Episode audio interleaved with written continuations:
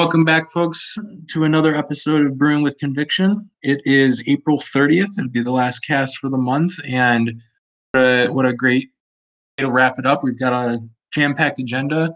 I'm joined again by Jesus. Jesus, welcome back to the show. It's good to good to be back. Thanks for having me, as usual. How how how you been? How you holding up with everything going on? Uh, I mean, being an essential worker sucks, but at least Yeah. at, at least I still have a job, which I'm thankful for. Yeah, yeah, same. I hear you. Um, all right, well, so I'm gonna recap as usual. We'll we'll start out by just recapping our agenda for the evening, and uh, and then we'll just uh, jump right in. So we're gonna start with um, competitive EDH talks and CEDH. We're gonna talk a little bit. I'm gonna I'm actually gonna have you talk a little bit about the meta shifts with the ban of Flash and just kind of what we've seen shake out since then. Uh, and I know you were gonna touch on things like food chain and uh, demonic consultation. So we'll, we'll I'll, I don't want to steal your thunder, but we'll talk about that. The second topic is going to be talking just a little bit about the impact of companions that we've been seeing sweeping through basically every format. I- I would say except EDH, uh, but standard, pioneer, modern, legacy, and vintage, all of them are being impacted. We're going to talk about that. And the third topic we're going to talk about is going to be reserve list spikes. So we've seen Gaea's Cradle, Wheel of Fortune, Survival of the Fittest, Copy Artifact, uh, Gilded Drake. There's been a hand, I, I might be missing a few, but we're going to be talking a little bit about those and really specifically talking about why they're spiking and whether we believe it's sustainable CEDH demand, which has been kind of the rumor and the myth, rumor and or the myth going around. I will spoiler alert say I'm on the side of the myth. Uh, or the other side, which I believe, and we'll talk more about this, is that speculators are driving this. We'll we'll get into that as kind of a third topic, and then the fourth and final topic before we do any sort of Q and A from the audience is storefront and vendor sales update. So, plan on giving a little bit of insight into what I've been seeing with my store, Chicago Style Gaming. I had a couple of conversations privately with a few others just to kind of report on what I've been seeing, um, you know, more broadly throughout the secondary market, and then I also want to, in, in that same conversation, touch on just the impact of the supply chain that we're seeing, kind of the the, the lack thereof supply chain with everything that's been going on, uh, TCG Direct, Card Kingdom, uh, Channel Fireball, and then also even to a lesser extent Star City Games and some of the other you know uh, medium tier size stores with their warehouses either being shut down or you know slowed down. I'm talking about how that's impacting supply on the secondary market for various cards. And finally, we'll wrap up with Q and A. So let's dive in. We'll we'll start with the CEDH meta, and and Jesus, I'm going to turn it over to you to just talk a little bit about the impact that that flash ban had. Uh, that was about three weeks ago now. To say the least, from what I've been seeing and what I've well, and from what I've been seeing with a lot of um, major oh, CEDH channels such as Lab Maniacs, playing with Power, a few others who plays, oh, and a few others I know personally who play with CEDH. Flash, well, Flash ban was actually a huge boon for the format overall. Now it seems people are experimenting a lot more at the upper, well, at the upper end of the format's power level. Uh, things like uh, stacks pieces are much more prevalent now that you don't have to be holding up turn one, turn two, force of will, and then uh, I like the fact that this the bandwidth uh, the flash ban ended up allowing slower combos to actually creep back into upper levels of play. So now, in terms of finishers, you actually have much more options overall. I'm seeing the return of Food Chain Prosh and Food Chain Korvold uh, from one of my personal friends, who and he's been seeing a lot of success with that. Um, and there's also the fact that since Flash is gone, the kind of efficient combo to go to is uh, Demonic Consultation. The combo overall costs one le- well one mana more, but it requires um, a little more to be going on in your hand as that how as that kind of pushes you to need to hold up a ton of blue or to have other like free answers in your hand in order to try to close out the game. And if you don't happen to close out the game at the right time, or like if you don't happen to have those answers properly, then someone in response can say, "Oh, hey, you're dead," which I've seen actually a few times. Um, but going back to the meta overall, um, car- like in terms of cards and decks to look out for, uh, you're going to want to really take a look or a closer look at any decks that have like slower combo pieces that are still fairly efficient and promote powerful engines. So like KCI combo is one that comes to mind, which is actually see starting to be slotted into breya consultation since they need less counter spells. Um, more stacks effects, so Blood Pod and uh, a deck that Jim from the Lab Maniacs likes to call Bears on Wheels, which is a Esper stacks deck with uh, Silas Tymna. That's also a very potent deck uh, from my experience in my play. Gotcha.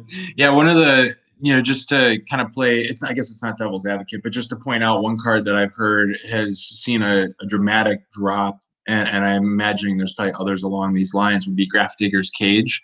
Uh, that was I think played in just about every deck because it was a way to prevent the flash combo from happening because it would you, you couldn't play things from the graveyard. So um, it would it would exile and prevent things uh, prevent the cast triggers. But um, I know that was one that I've seen fallen off. On the flip side one of the one, one of the new cards out of Commander 2020 that is pre-selling for more than the MSRP of the individual precon Fierce Guardianship is skyrocketing to the top of the list. I've seen that basically in every every CEDH build that I've looked at in the last week or so has had that card in it. Uh, and I think that's a testament to both the power of blue or even maybe the necessity of having blue in the format and also power of what Fierce Guardianship actually can do. Uh, it's basically another free force of will, force of negation type of card.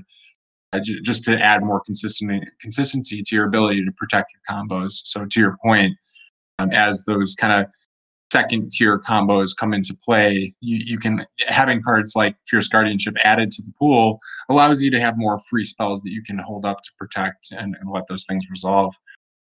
Do you think, Jesus, do you think that the influx of what we're going to talk about in a little bit with reserve list and CEDH cards is that are those going hand in hand because of renewed interest in CEDH due to the ban? I think the effect overall is very minimal. Uh, and the reason I, why I say this is because, much like MTG Finance, CEDH kind of has this negative stigma surrounding it. Uh, so I think very few cards people are just buying to buy. Uh, well, I think it's more so that people are buying these notable cards not for the combos or anything, but but because they are just fun cards to play in any level of EDH. For example, Gaea's Cradle is a big one and I know you're going to get on this later, but it's been seeing some movement. Um, but going back to uh, CEDH and Ikoria Fierce Guardianship, uh, there's another card. Well, like, and uh, the big reason why, yes, uh, there is a big loss in everyone cutting Grafdigger's Cage for, well, because Flash ban. I think the new include is going to be uh, Drannith Magistrate, the one Huh? Drannith, Drannith's Magistrate. Yeah, that's a, yeah. yeah, for sure. Because that because there are a lot of combos that were slower in CEDH, which still saw prevalent play, even through Flash being out. And uh, they're going to be seeing more play now with the Flash ban, as these combos rely heavily on their commander. Like as a Breya player, um, the Bomberman combo with Breya is a big one which is Auriok Salvagers plus LED. Lion's Eye Diamond, sack it, generate infinite cult mana of all colors, play Breya, infinitely sack Breya, bolt everyone on the board. Uh, that combo simply does not function, and you cannot close out the game with it unless you have another infinite mana outlet, which is now required to be in your hand because Magistrate exists. And now de- other decks like um, uh, uh, Food Chain Prosh is also going to have to look out for that and need to pack more answers. So that's uh, so that's something you got to look out for, especially when building or looking at cards to purchase when it comes to CEDH.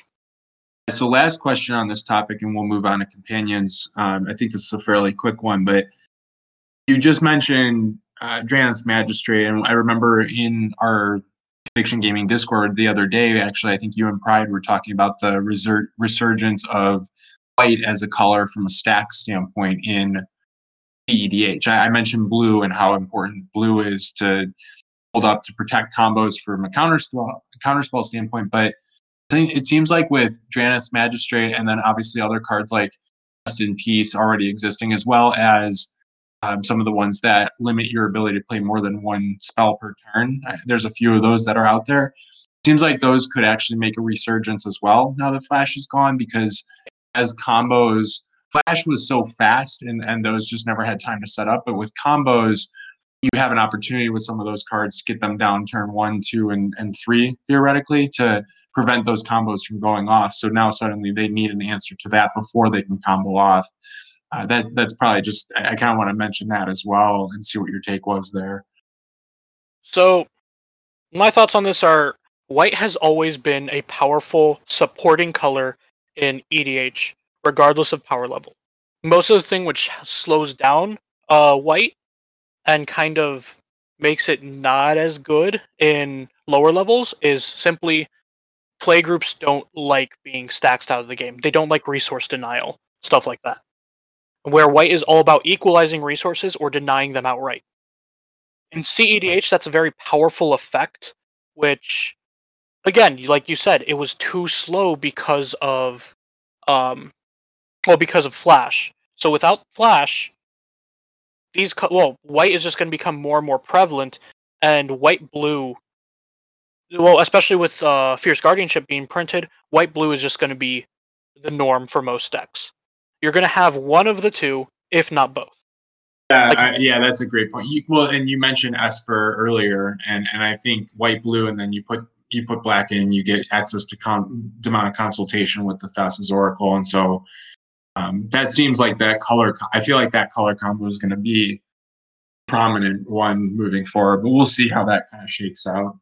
Yeah, another example of that is a deck called Blood Pod, which is a um it's a Tymna Tana stacks deck, which focuses on uh, best basically setting up an early board state uh, and the card advantage from Tymna in order to essentially take well stacks out the well stacks out the board and just get enough card advantage and value going to eventually find your combo and go off. It that yeah. the, that deck forces the game to be a war of attrition, which it almost always wins.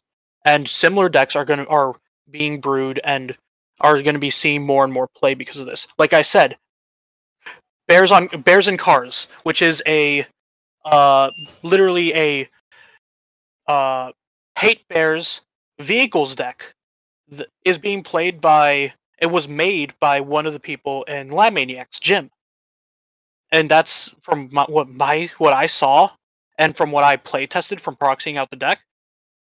It looks sick and is actually a very fun deck. And I just think that more and more of these creative stacks oriented brews are going to be coming to the forefront. Right. No, that I, I agree with you for sure. Yeah, I think white is gonna is gonna have the biggest resurgence here. So keep an eye out for that.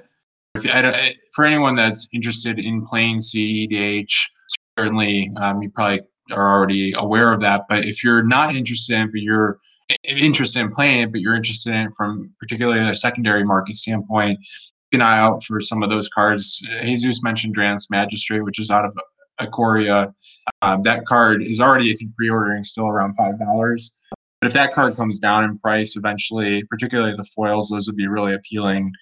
Um, you know, just to keep an eye out for not necessarily a spec, but certainly one to um, add to the watch list. So, okay, so let's transition over to companions and talk a little bit about them in basically every other format. so, standard all the way down through vintage, these things are just running wild. And I, very specifically should call out Lurrus, which is uh, dominating. The, the older the format, the more you see Lurrus played. Lurrus is the uh, the one that can't your deck can't have permanents in it that are casting cost of I believe two or less, and it is a three two for three, and and it's just running wild. Um, but we're, we're, why don't we talk just a little bit about companions broadly, Jesus? At first, I wanted to let let you kind of share your thoughts on these. I know you had some concerns of you know that we're going to get these again, right? So you had some concerns you want to share about what that might mean moving forward. First of all, I'm going to set the straight. Companion is a mistake. um, so basically, starting off with eight cards in hand has always been very potent, rather than seven. Just look at uh, Library of Alexandria. Although not quite at that power level, um, Companion does pose a notable threat in various formats and has been t- kind of taking them over slowly but surely. There was an immediate explosion of Companion decks, which died down and are now slowly coming back. And Lurrus is a big is a big um, mistake, especially alongside Mishra's Bauble. That constant card advantage is hard for decks to deal with, especially in modern where people are just trying to goldfish. Uh, there's not a force of will to really slow the deck down. And in the decks where there is a force of will to slow them down, like Legacy, um, they're also running enough. force of will. It's not enough. I was gonna say it's not enough because they just run force of will because it's permanent or less. You can have a deck. I, I saw some brews that were literally just Lurrus, and then they're all spells. There's no permanence other than other than their lands in the deck, and they just win with various like there was like a storm deck I saw that with where it went off the tendrils of agony and um, anyway, Lurrus is running wild. It's uh, you know I think just to cut to the chase on that particular companion, my concern with Lurrus is you look at its impact, particularly in vintage and then even in legacy, um, it, it, it's it's warping the format significantly. It's it's actually worse than Underworld Breach, which out of Theros Beyond Dead or uh, Beyond Death came out and and was making up like I forget what the number was, but I think it was like 30 something percent of legacy uh, and they had to ban it pretty rapidly. It was like within a couple of weeks it got banned. I think Lurrus is going to follow the same suit. It ha- we haven't even hit paper paper uh, or these haven't hit paper uh, tabletops but i think when they release on may 15th and then not too long after that i imagine that we're going to see a ban come through particularly for mtgo um, just to just to not warp legacy significantly that's just a hypothesis but you have your copies of Lurrus. Lurrus is pre-ordering still for. I just checked it, and it was pre-ordering around twenty dollars ballpark, depending on what site you look for. If you have copies of this that you secured at you know a, a really early entry, four or five dollars when it first was spoiled, I would strongly recommend uh, trying to sell out of those um, certainly, you know, in the pre-order system, you may want run the risk of people canceling if it gets banned. And if they do get banned, I, I'm very much of the opinion that you should eat that yourself. But regardless, I, I don't think you should be sitting on copies of lurrus long term. I think that is it's pretty high risk. I think it's going to start to see some bans for sure in legacy and vintage. I, I would be shocked if it doesn't. Um, and then when we look at standard, pioneer, and modern, it's starting to make waves there as well. Although, as you mentioned, um, it, it's a little bit less so in the sense that other than modern, Pioneer doesn't have an engine for Lurrus like like Mishra's Bauble to give that kind of card advantage. Modern, I think, is going to be taken over by it sooner than later, but but I think it's going to be less so in Pioneer and Standard. So we'll see how that shakes out as well. Um, Let's let's talk a little bit about the other. Oh, sorry. Go ahead, Jesus. Yeah, I was gonna say. Moving on, I do have other companions that are well that I think should be on the watch list as they are very notable and seeing some play in uh, well in other decks rather than just oh Lurrus Value Town. Um, for control lists with very few creatures or no creatures, I've actually been seeing a lot of Kaheera the Orphan Guard. That's the cat beast one where the companion clause is each creature in your starting deck is a cat, elemental, nightmare, dinosaur, or beast card. It's a it's a free creature as three mana, three two in like planeswalker control lists. Why not run it if you've got no other creatures? Uh, planeswalker control rakdos burn like i've seen i've seen that as well they're just they're it's just a free a free three two with vigilance that you get uh, you know you get to use whenever you need a, a blocker. So you know for like burn and stuff it, what it does is it smooths out mana flooded for example or conversely you only get a couple mana and you need three for or three sorry you get three mana and you need four for some reason. Um, it's smoothing that out. It's buying you a turn as a blocker. And and yeah so i think that's a great point particularly for modern and pioneer. And that, that again that's notable in modern pioneer. I think it could also see some play in standard as War of the Spark is still in uh well is still uh, cycled in right now, but it's, it's easily going to phase out of standard once uh, well post rotation. Yeah, I agree with that. Moving on to Gyruda, that's seeing standard play, and I believe it's seeing some legacy play in some fringe decks. It is. But yeah, Gyruda in I don't think it's going to be a like overpowered deck or as overpowering as or an auto include like Kaheera or Lurrus. This is definitely a card you need to build around, but it is strong, especially in standard, where there's very little ways to stop it once you well once players can ramp up to uh, to Gyruda. I almost said Gigan because that's his Godzilla variant. Um. And when you do ramp into him, it's hard to stop that value engine going. It reminds me somewhat of Tron in the sense that once they get it online, it's hard to stop. But the problem is getting it online. Yeah, so I just actually posted a link to a deck from Modern that I saw on, and I actually saw it on Goldfish first, and then I saw it on MTG Stocks today. Uh, this was a 5-0 list with Gyruda in Modern. Actually, it's a really cool looking list. Oh, is it the one that includes Sakashima? It does. Yeah, I was about to say it's Okay. the one that runs Sh- Sakashima and Heartless Summoning. So anyway, I mean, kind of long story short on the companions, uh, my big concern with them is that there's no way to interact with the companions. I, I was talking precast about this that it's it, it reminds me a little bit of like energy and standard where you just didn't have a way to deal with it similar to emblems with planeswalkers as well and i mean I- the emblems with planeswalkers are a much harder thing to achieve these are literally just free cards that you add into your deck and you can cast whenever you need them there's just something about it that I, I tend to agree with what you said. There, it feels like a mistake. It's it's rough. It's definitely rough. It's a it's a big shift into what we're used to, and I, I hope that there's, if nothing else, change to the rules down the road where, uh, similar to how like we have a command zone in Commander, there's a companion zone, and the companion zone can be interacted with. I think that's a, a fair approach to make these a little more balanced. If they don't do that, these will just continue to run wild in their various formats. Yeah, I, I agree fully. And when it comes to, there are two companions that are not seeing a lot of play, but I think have a lot of potential in uh, Commander. As well, because most of the time with these companions, from what I've seen so far, they don't even follow the companion mechanic. They just literally run them as a commander, and it's like there you go. Yeah. Because uh, you're you're cutting yourself short too much by running them as companion. But somewhere you don't really need to cut yourself off too much is Jegantha the Wellspring in a five color deck. As this was one you were talking about earlier because you wanted to build five color dinos. And then the other one is Keruga the Macro Sage for casual EDH. Because convert mana cost three or greater is actually fairly easy to work with, especially in casual tables where your go to mana rocks are like Commander Sphere, Darksteel Ingot. So you're already starting off at that three CMC. Right. Yeah, no, I, I agree with you. I think those are those are going to be the ones that fall the most, but they're also. I think you're making a great point here. They're they're the ones from like a speculative standpoint are going to fall the most in price because they're not going to see play in competitive formats.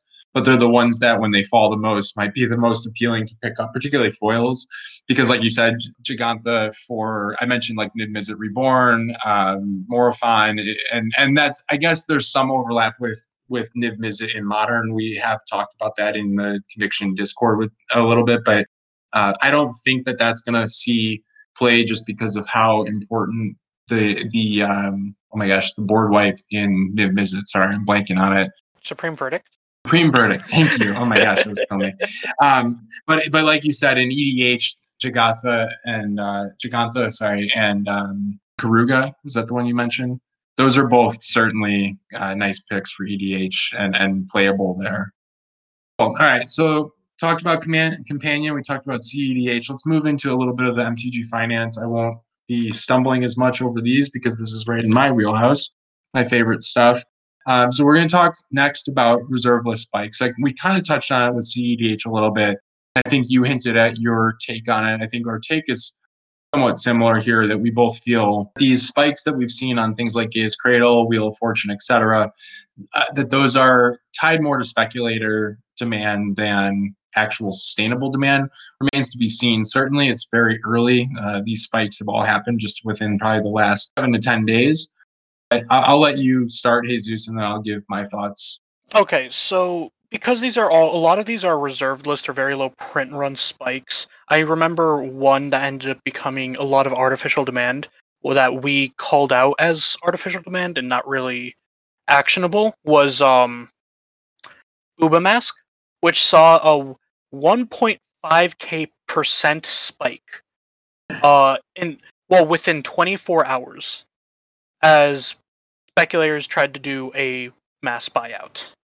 Um i think that's kind of the trend with all of these are uh, reserve list spikes. I believe it is just a um how do i say this? I think what it is is with all with the current situation uh, with coronavirus as well well causing a lot of unique market situations where there's o- an overall supply drain and no new supply hitting market due to lack of buy lists as we've discussed earlier. Uh before chat well before uh the cast. Um that's causing a lot of really tight and awkward problems with these reserve list cards where there is a slight and i mean very slight increase in demand because of cedh and i'm talking about minimal here.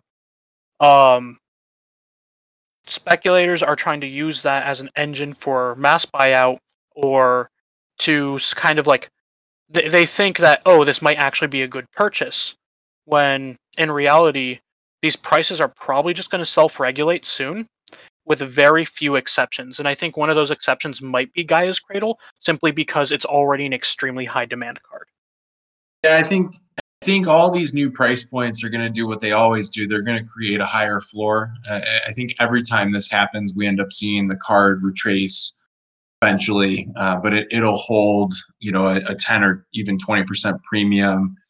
I think you're right that Gaea's Cradle is going to be one of those exceptions where it it it's it's been trending up for a long time, and, and to your point, it's it's also a very iconic card. A lot of people that buy his cradles in my experience anyway i shouldn't say a lot of people like i know this but the people that i know who have them including myself once you get a copy of it you tend to hold on to it and kind of treasure it and and whether that's a collector's piece that you store away for your collection or a piece that you're adding into an edh deck they kind of come on come and go off the market. So i could i could agree with that i could see that. I think wheel of fortune's another one that's played pretty heavily even in more casual uh, EDH formats as well. So I could see that that demand could stretch far enough to actually hold. But as you start going down the list and you look at things like Survival of the Fittest, which is a combo enabler, um, Gilded Drake, which is a heavily heavily favored CEDH card, sees a lot of play, um, and and I think of some of the other ones. There's been others. Copy Artifact was another one. They, these are cards that they've been seeing a supply drain, possibly in part due to all the reprints. We we talked a lot about this early in the year, uh, back in January and February. BioSpark wrote a whole series on it for us at Conviction Gaming, is called Flight to Safety, and that was when we, after we found out that we were getting reprints all all year long, and so there's certainly some element to this that could be people putting money into the reserve list because of that. It is a safe place to at least for now, it's a safe place to have money in Magic if you're if you're thinking of it from a quote unquote investment standpoint.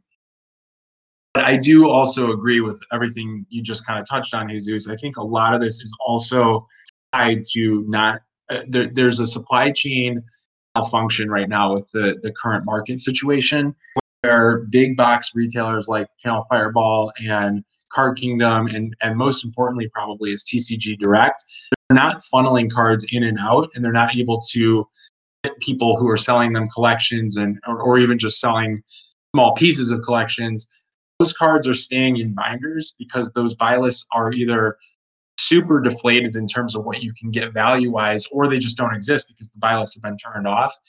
So because of that if you look at just overall supply we just were talking about this earlier in the in the discord chrome mox showed up on interests or or MTG Goldfish or something as like a fifteen thousand dollar card. It's like, come on, like whoever listed that, you're just being a jerk. But the reality is, Chrome Mox is very low supply because it's again not being churned over, and it's it's it's actually probably gone up about hundred percent in the last four months. I, I just sold a copy of that early this year around thirty five dollars, and I know we had a Discord member sell one for sixty the other day. So. Um, long story short on this, the the the market influence plus a hype train of of of CEDH that we're kind of seeing feels very artificial to me. Uh, I wouldn't chase these. I do think one card I forgot to mention, Grim Monolith, it, that was one that spiked because of Kinnan. I think that's a legitimate spike. I think that card is actually going up because of Kinnan and also uh, Zirda. I think is the other one, the Boros companion that also allows infinite mana. So I think that one will stick. I think Grim Monolith is like is a legitimate 130 150 dollar card now. It was about 90 or 100 dollars just a few weeks ago. Uh, but the other ones I think are going to retrace, and and so if you missed the boat and you needed one of those copies, just be patient. It'll it'll come back. I think the Grim Monolith spec has more weight in the kin well in Kinnan, well because of Kinnan in particular than Zirda, as it doesn't go infinite with either. But Kinnan is in blue, which allows for power artifact to exist. I think it does, does, go infinite with the Bor. It does go, yeah. oh, the, it does go infinite with the Boros one. Correct. I'm I'm wrong uh, about that, but yeah. Um, Basalt uh, Basalt Monolith goes infinite with both.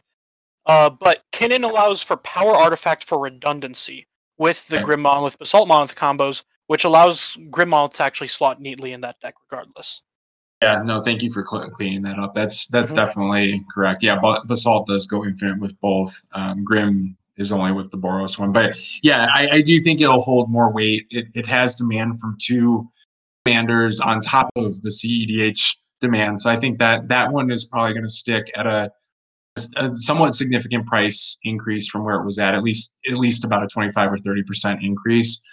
Um, the other ones I think are going to come back, and I think they will hold a higher floor, but likely only maybe 10 or, or 20% in certain cases. I think Wheel of Fortune and Gaea's Cradle may hold a little bit higher price point than the others. Cool. All right. Well, you're cruising along. We're we're around 40-ish minutes at this point, 35, 40 minutes. So we're on pretty good schedule from a timing standpoint. The last topic I wanted to touch on was just a quick kind of vendor update from what I've been seeing. It's it's tied more to the supply chain piece. So I want to talk about what that impact. I, I also there's like some little things I don't know if people if everyone's thinking about these type of situations, but for example, top loaders. Top loaders are all of a sudden the hottest commodity on the secondary market. And it's not just because of magic, it's Pokemon, sports cards, all the different collectibles that would typically use top loaders as a protective device, whether it's for collections or to sell. These are all of a sudden selling for $160 on eBay and Amazon, and, and I, I, shouldn't say selling, they're being listed for that price.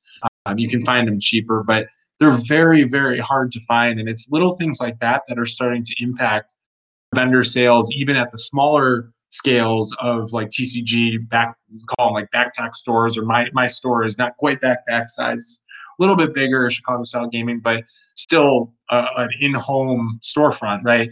And so as people start to run out of things like top loaders and envelopes is another one. I just had to restock on envelopes. They're they're twice the twice the price of what they were the last time I bought them. Um, and I had to. I had to buy them. I, I had to fill orders, so I had to buy them. But little things like that are going to start eating up margins, or potentially even forcing stores to find different alternatives. You know, like if you think of top loaders, how else can you ship? You might have to use cardboard. You might have to use I don't know. There's there's alternatives, but they're not good ones, and and so people are going to start suffering from that from a feedback standpoint. Uh, shipping could be slowed, delayed, potentially canceled entirely. It's little things like that that, as the coronavirus impacts continue longer and longer out, those are going to keep kind of whittling away at the normalcy, putting that in quotes, of what we're used to. Um, so, so that's part of what I want to touch on. The other thing I want to touch on is what we've been seeing for pretty much since all this coronavirus stuff started. And that's the, I've seen a progression. The first probably four to six weeks of coronavirus, all my sales were very low costed type cars. They were, were like the $1 variety, the, the budget type stuff that um, the orders would be a dollar with four shipping in some cases and i was getting a lot of those type of orders but i wasn't getting a lot of the five, ten, twenty dollar cards to sell. I have seen since the stimulus went out the coronavirus stimulus package checks have been you know starting to deposit for people. I've seen a little bit of an increase in the value of cards being sold. My average price per card sale or uh, average sales amount per day is probably a better way to look at this and think about it has gone up also the average price per card that has sold over the last 10 days has also gone up quite a bit for me in fact so i think I don't know how temporary or sustainable long term this is, given you know how I, there's so many unknowns with coronavirus. But it was worth noting, at least, to call out that there has been some amount of resurgence in demand that also could be tied in part to Ikoria and Commander 2020. People are interested in brewing right now. So there's like all these different factors. But that was an update I wanted to mention for folks. Uh, kind of building off of that, me looking at this from a buyer's perspective, as I'm not as much of a speculator and I only really sell locally. Um, when this whole well, when the virus, well, when the outbreak started, and businesses started to shut down in my area, um, I ended, I kind of did similar thing. I ended up only buying cheaper cards, kind of saved most of my money for stocking up, making sure I was in a good position before I really started spending on my hobbies. Uh, and then as the stimulus checks came out, as my uh, well, as I realized I was in a much more stable location, especially especially considering I'm a essential worker uh, I was like, screw it. Let me spend a hundred dollars to get my um, Mana Crypt commission and painted. Like, I at that point I had saved up money. I'm like, okay, let me just spend it. um, and yeah. I think that's kind of the mindset that some of these uh, players and brewers are getting into, especially as these stimulus checks are coming in and the hype around Ikoria, how broken some of the mechanics are. Um, it, I think I think this is going to be I think this is kind of like a caffeine shot. It's going to be going up, it's going to hit a peak, and it's going to come back down. You know, if I were to hypothesize, I agree with that, Jesus. The the only thing that would maybe offset that is if somehow Wizards is able to, or yeah, Wizards Hasbro is able to fire up printers now that the there's been talk about the economy slowly reopening in the next few months here. And if they are able to do that, I could see that this becomes more sustainable because one, it means some people might be returning to jobs and and you know income starts to steady for for people who have lost their jobs. The the other likely factor there, or like more, I guess, more cata, uh, bigger catalyst, I think, is the idea that that would mean that Core Set 2021 could potentially return to somewhat of a normal timeline. They, I, I think they've already postponed Jumpstart, they haven't, I don't think, postponed Core Set 2020's release date, 2021, I mean. Um, that's going to be pivotal because as sets come out, that always tends to drive a little bit of, you know, just a little, like you said, a caffeine shot. Like each time a new set comes out, it tends to drive a little of that. The the combination though of the corona coronavirus stimulus package, tax returns, um, and then the C- Commander 2020 and Ikoria all at once. I think you're right. I think it is. It's for sure a big shot in the arm. And I don't see this being sustainable until things settle with the broader economy. It's it's just we we have to have paper events before things can really return to normal, and that's quite a ways away. So I think you know card prices as a whole will continue to be somewhat depressed, uh, you know, until that until that changes. I guess that being said, the buy list situation is also realistic and or a, a real thing, and so until buy list can come online, prices may not drop as much as we think because there's there's both a scarcity issue and a demand issue on both ends of the table here. So it's a really yeah, interesting. It's a, it's it's become a I mean, a balancing act, which is kind of awkward to try to predict. Yeah, totally. I was going to say it's a really interesting use case if like someone is doing like an economy or economics thesis. I think down the road to look back on this, it's going to be a really interesting use case. But anyway, all right. So I want to talk really quickly. I know Q and A is next. I wanted to just provide my spec for the for the cast, my spec for the cast in the evening. I did post it for folks in our Discord right at the start, and I will start doing that when I have specs for our shows moving forward. So you don't have to wait to the end. It's uh, a perk of being a part of our Discord. This one I have about an eight out of ten confidence rating on, and it's finale of Revelation. It's seeing quite a bit of drain actually due to Kinnan. We talked about Kinnan a little bit ago. Uh, you can actually look at Star City Games and Card Kingdom and note that they've been selling copies around four dollars to upwards of 450 i believe at card kingdom the buy list on this at card kingdom is only a dollar 60 but I, I could see that number going up moving forward the kicker is that on tcg player you can still find non-foils for two dollars uh, I went ahead and I bought 10 copies of that myself. I actually plan on using a few of those copies for decks and then the rest of them will go into inventory. I like foils as well. Foils are again also um, you know seeing some drain. They're in reasonably low supply. I would call it kind of nearing a tipping point. And foils, if you can find them five dollars or less, that's near mint. Uh, probably down to lightly played. I think lightly played even at five dollars is probably okay. Uh, if you can get lower than that on lightly played, I would encourage it. I think I got actually two copies of foils for for uh, they were four dollars and some change for lightly played. So anyway, foils of Finale of Revelation five dollars The last Target out is around ten dollars. Non-foils, you can find them at two dollars in TCG. The tower, the target out on those would be five dollars. So I really like that one. Take a look at it, um, and it's it's really entirely on Kinnan is the latest reason for that. Although Finale of Revelation is just kind of a fun card in general for um, you know going big in EDH, particularly in casual formats. Okay, so we've got a couple questions. I'm going to save, I'm going to read them in the order that we got them, and then I'm actually going to flip flop them because one is I, I put a, a, bomb emoji, a bombshell emoji. It's a great question. It's really a, a, very relevant question. Happy to answer this on cast. Jesus, I'd like you to chime in on this as well. We'll, we'll both kind of give our take on this live and pre-plant this this question, but Illuminati asks, "What's the future of conviction gaming?" So hold that thought. I'm going to answer BioSpark's question pretty quickly. Bio asked, should I be selling my top loaders for cash? I kind of chuckle at this. I would say yes, honestly. Um, don't price gouge. I, I hate that price gouging is a thing. But you can certainly get a little bit of added value by having these right now. There is scarcity. Um, if you need the cash, there's no reason not to. I wouldn't.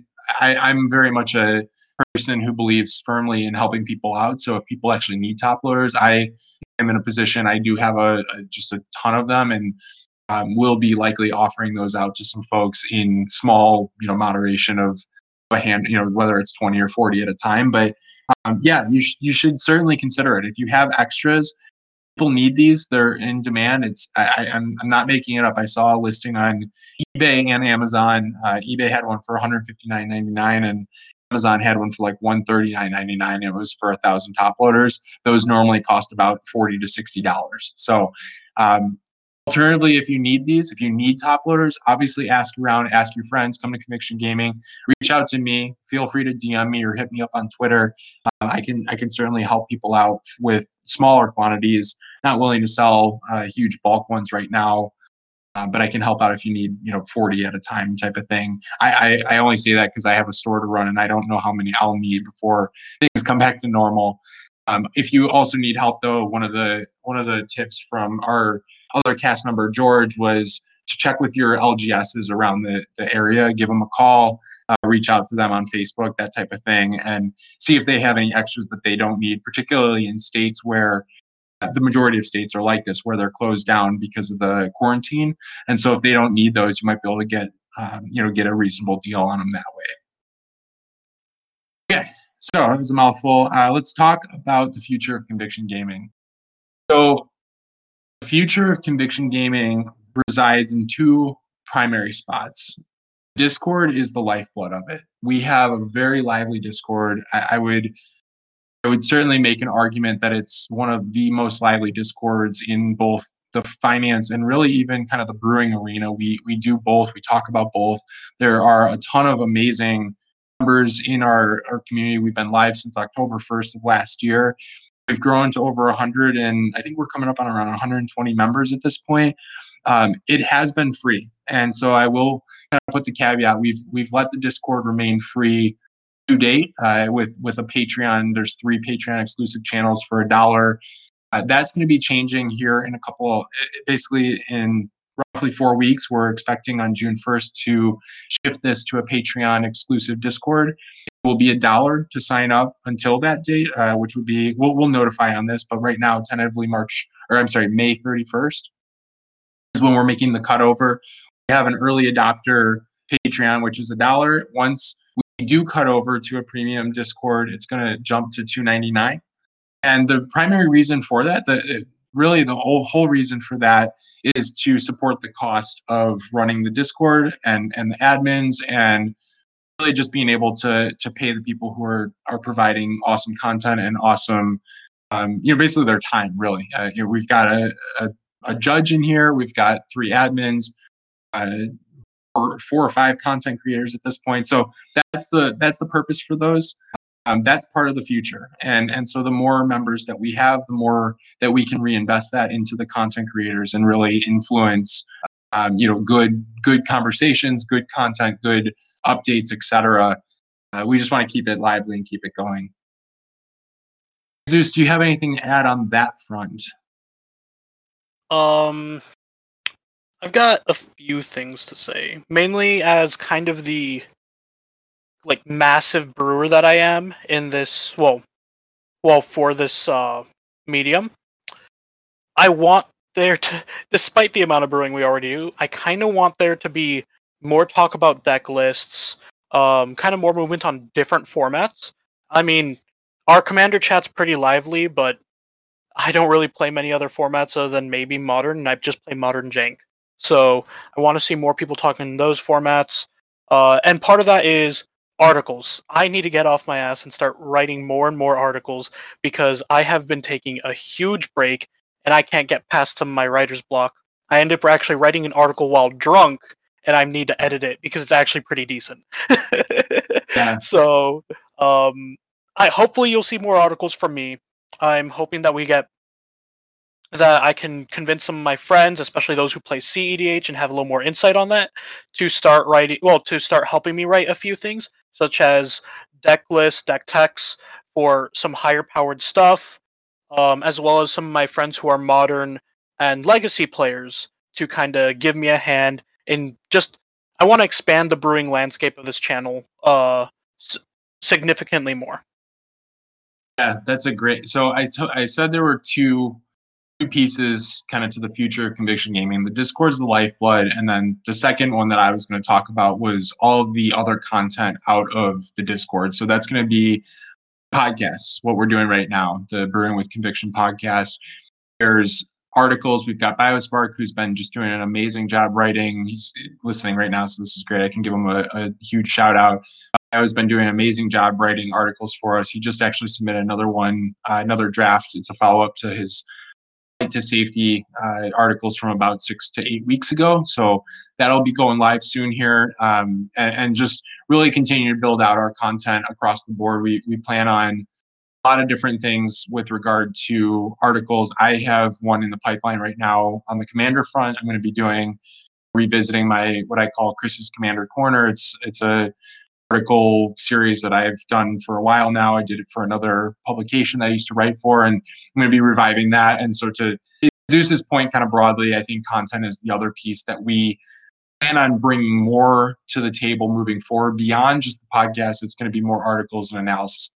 I'm sure there's probably other things I could say to this, but uh, those are the those are the highlights. I would say those are the most important things the community has been tremendous, and we really can't thank all the folks that have supported us across the board. Really, I mean, there there are so many people I could list, all of our members first of all, but there's just so many individuals who have reached out and and G Tutor, Biospark, Akid, who's volunteered to admin for us. I mean, there's been a lot of people who have just stepped up and, and really helped us get this thing off the ground. So appreciate all of you.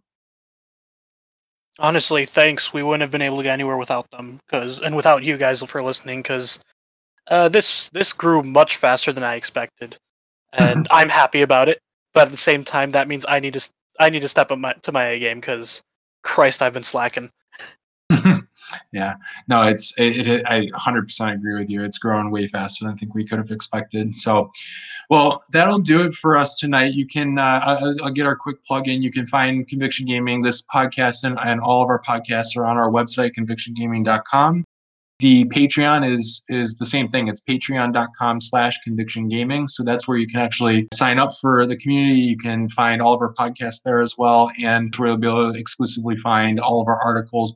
And lastly you can find us on twitter at conviction mtg so if you find us there all the links that i just mentioned are posted there as well. Thanks everybody. Jesus Good, good as always. Great chatting. Yeah, thanks for having me.